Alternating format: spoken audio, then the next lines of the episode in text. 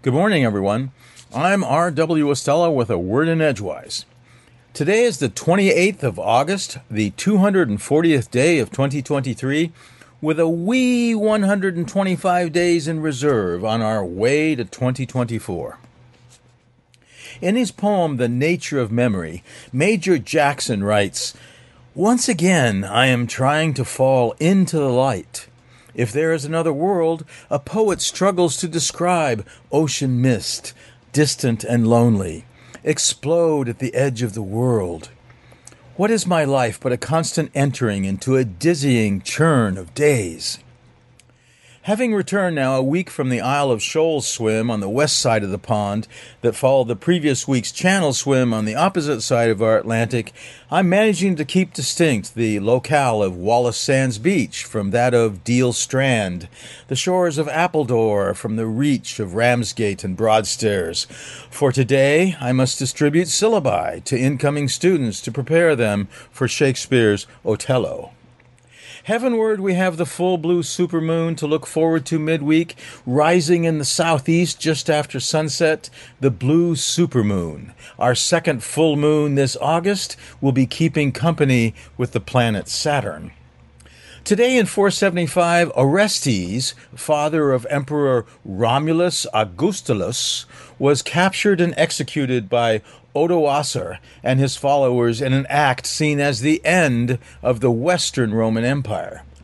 Today in 1207, King John granted the small town of Liverpool a charter to elect a mayor and aldermen.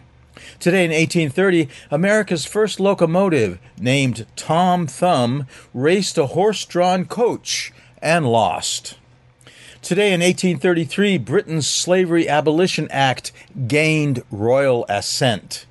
Today in 1837, pharmacists John Lea and William Perrins first manufactured Worcestershire sauce. Today in 1845, Scientific American published its first issue. Today in 1850, Richard Wagner's opera Lohengrin premiered in Weimar, Germany. Today in 1884, the first known photograph of a tornado was made in Howard, South Dakota. Today in 1907, United Parcel Service was founded by James E. Casey in Seattle, Washington. Today in 1937, Toyota Motors became an independent company. Today in 1955, Emmett Till was kidnapped, beaten, and shot dead by white men in Money, Mississippi igniting the U.S. civil rights movement. Today in 1963, Martin Luther King Jr. delivered his I Have a Dream speech at the Lincoln Memorial in Washington, D.C. Today in 1965, Bob Dylan was booed at Forest Hills Tennis Stadium in Queens, New York City for playing an electric guitar in concert. Today in 1749 in Frankfurt am Main in Germany, Katharina Elisabeth and lawyer Johann Caspar von Goethe welcomed their son Johann Wolfgang von Goethe into the world. Of Katharina's and the elder Johann's five children, only Johann Wolfgang and his sister Cornelia would survive childhood. Relatively speaking, the Goethe family was well to do, having inherited a fair sum of money, but Johann Caspar Goethe wanted professional prominence too, for despite diligent study, he had little success in his legal career. Biographer Ed Morrow tells us Johann Caspar fortunately then re- redirected his diligence on the education of his children, enabling his son Johann Wolfgang to study art, music, and six languages before moving on to law school at age 15 though indifference to his parents became an unfortunate byproduct as the adult Johann Wolfgang would see little of his mother and father. Johann Wolfgang von, Go- von Goethe's first major success was his novel The Sorrows of Young Werther, published during the Sturm und Drang, or Storm and Drive, proto romantic movement in German literature. The novel's protagonist became so distressed by love that he opts for suicide, which in turn made self destruction a fad, which fortunately passed quickly.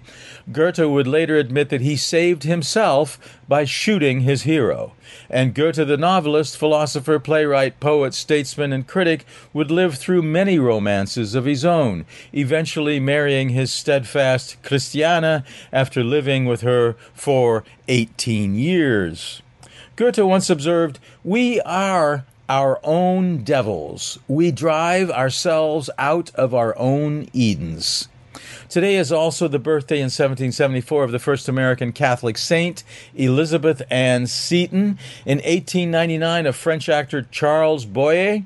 In 1917, of the American cartoonist known for X Men, Spider Man, the Hulk, and Captain America, Jack Kirby. In 1921, of American actress Nancy Kulp. In 1929, of Bahamian American actress Roxy Roker. In 1930, of American actor Ben Gazzara. In 1940, of former U.S. Senator and Secretary of Defense William Cohen in 1943 of British rock drummer Honey Lantree and of American baseball outfielder Lou Piniella. In 1949 of British rock drummer for Fairport, Fairport Convention, Martin Lamble. In 1950, of American baseball pitcher Ron Guidry. In 1952, of African American poet Rita Dove. And in 1965, of Canadian country music singer Shania Twain. From Orono, Maine, I'm R.W. Estela with a word in Edgewise. Here's to the 11th official week of summer and the 35th week of 2023.